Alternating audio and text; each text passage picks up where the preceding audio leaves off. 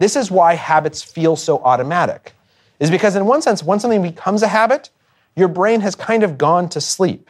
You're no longer participating in decision making around that activity, except at two kind of interesting points. That's Charles Duhigg. And this is the Depression Detox Show.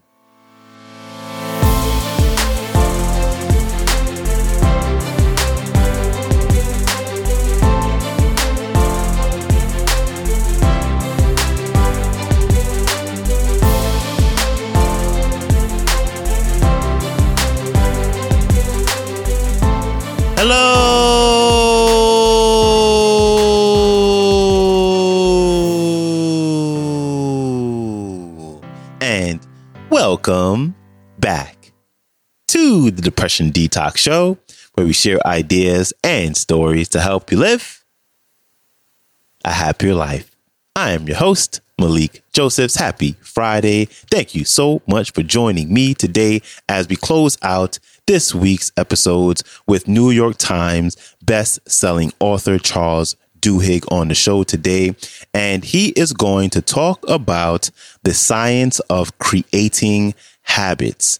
And at the end of the talk, he's going to share a practical way to use the science of habit formation to help us lose weight and get in shape. Here's Charles Duhigg. Enjoy. So, the book that I wrote, The Power of Habit, started about 10 years ago when I was a, a reporter um, in Iraq. And I had I, I, had been sent over to Iraq because I thought it would be very interesting to be in a war zone. I had never been in a war zone before. Turns out it is very interesting. It's also terrifying and awful. And so I figured out pretty quickly that my number one goal in Iraq was to be in places where no one could shoot at me, which turns out to be harder than I thought it would be. But so I heard about this one army major about an hour south of Baghdad that was doing this experiment in a city named Kufa. Kufa was one of these towns where riots would break out all the time and people were being killed. And so the army major had been sent down to Kufa, and his assignment was stop the riots. So this guy shows up, he studies a whole bunch of videotapes of riots that were shot by drones. He goes to the town mayor and he says, a whole laundry list of requests. And his last request is, can you take all the food vendors out of the plazas in Kufa? And the mayor, who's dealing with suicide bombers and you know all types of terrible stuff, says, "Sure, sure, I can take all the food vendors out. That's the easiest thing you've asked me to do." So a couple of weeks later, this crowd starts growing in around the Grand Mosque of Kufa, which is this very contentious mosque. And the crowd gets bigger and bigger over time. And what the army major explained to me is that when riots happen, they take hours to develop. Like on the news, it looks like they just broke out, right? But those people have been in that plaza for hours and hours and hours until eventually something kind of sparks and the entire crowd goes wild. So the crowd grows and grows and grows and grows. Time goes by, gets bigger and bigger and bigger. It gets to about 5:30. People are hungry, and they start looking for all the food vendors that they normally buy kebabs from, and they're not there.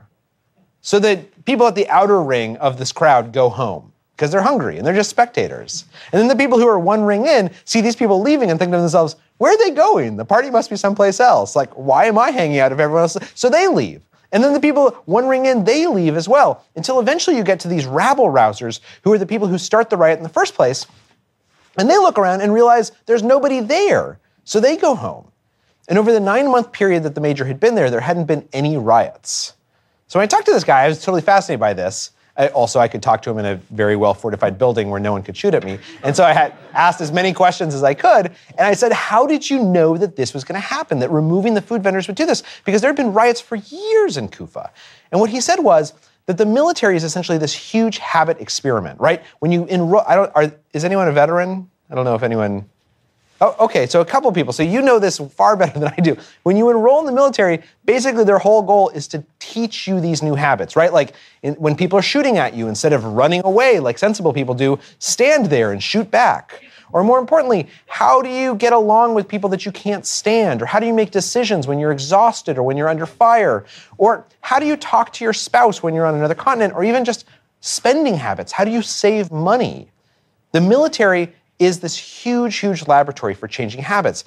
And what this major told me is that once you start looking at the world through the lens of these habits, once you sort of understand how they work, all of a sudden everything looks different. And you understand that a riot can be stopped by taking away the food vendors. So I thought this was totally fascinating. So I came back to the US, I started researching uh, about studies that were going on uh, around the science of habit formation.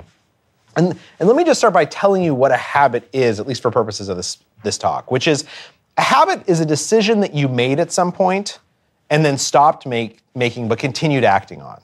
So backing your car out of your driveway. The first couple of times you did it, it took this major dose of concentration, right? It's actually a very complicated thing because you have to do spatial calculations, look in mirrors, reversed images. But when you back your car out of your driveway now, you just do it. You don't even have to think about it, right? You can think about the meeting you have later that day or realize that you left your kids' lunch on the counter. That's a habit. I actually have to start by telling you this story about a rat.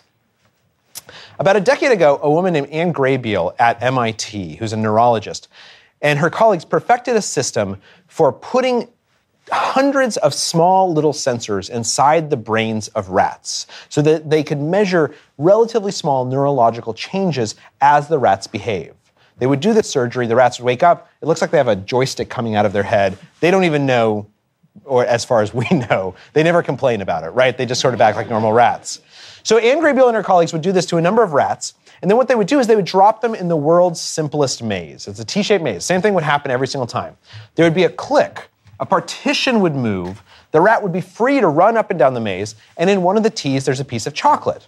So the first couple of times that you drop any rat into this maze, the same thing will happen. Click, partition moves, the rat will start looking like the world's laziest rat. What it'll do is like, you would imagine that it would smell the chocolate and kind of run towards it. That's not what the rat does. What it does is it kind of wanders up and then wanders back, and it'll scratch on the walls and sniff at the air, and eventually it'll find the chocolate and eat the chocolate. But it doesn't look like the rat is working for it very hard. But what Graybiel was able to fi- figure out by watching the sensors inside the rat's brains was that despite the fact that the rat looked lazy, it was actually thinking hard the entire time.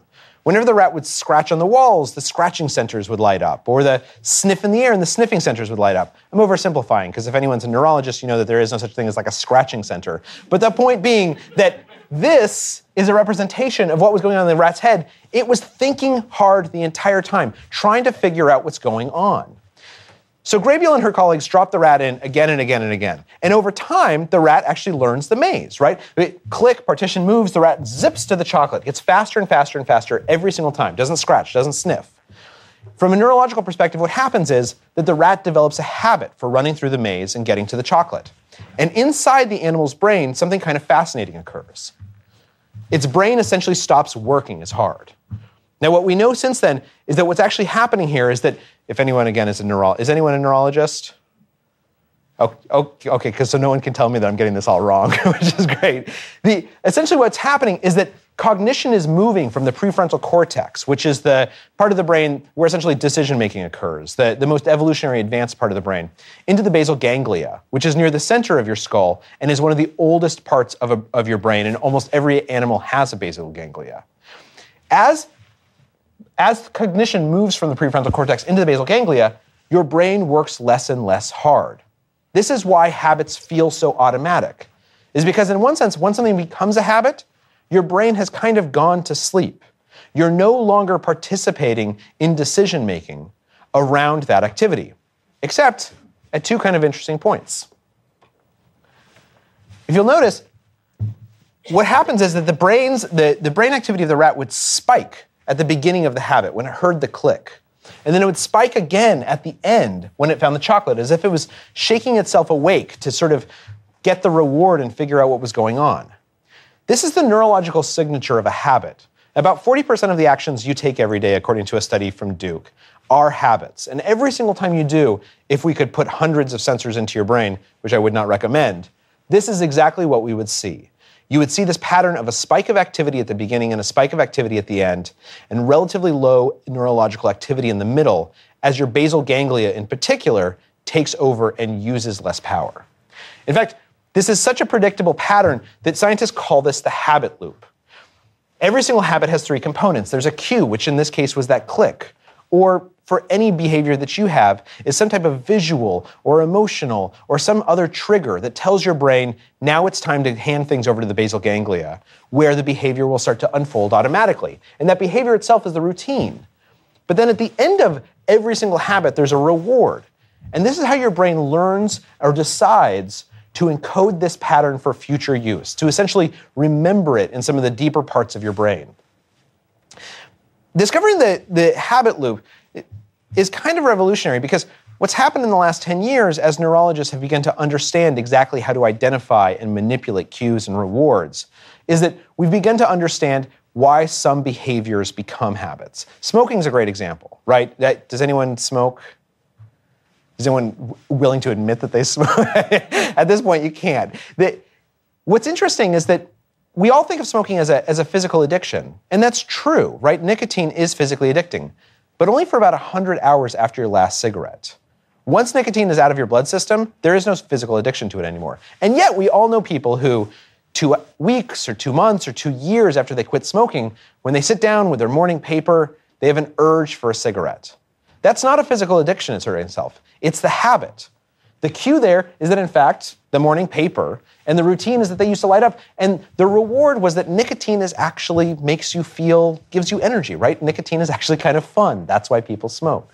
And in fact, as therapies have begun recognizing the cues and rewards in people's lives around smoking, the smoking rate has plummeted, in, the, in particularly in the last seven years, for a number of reasons, but part of it being sort of this identification.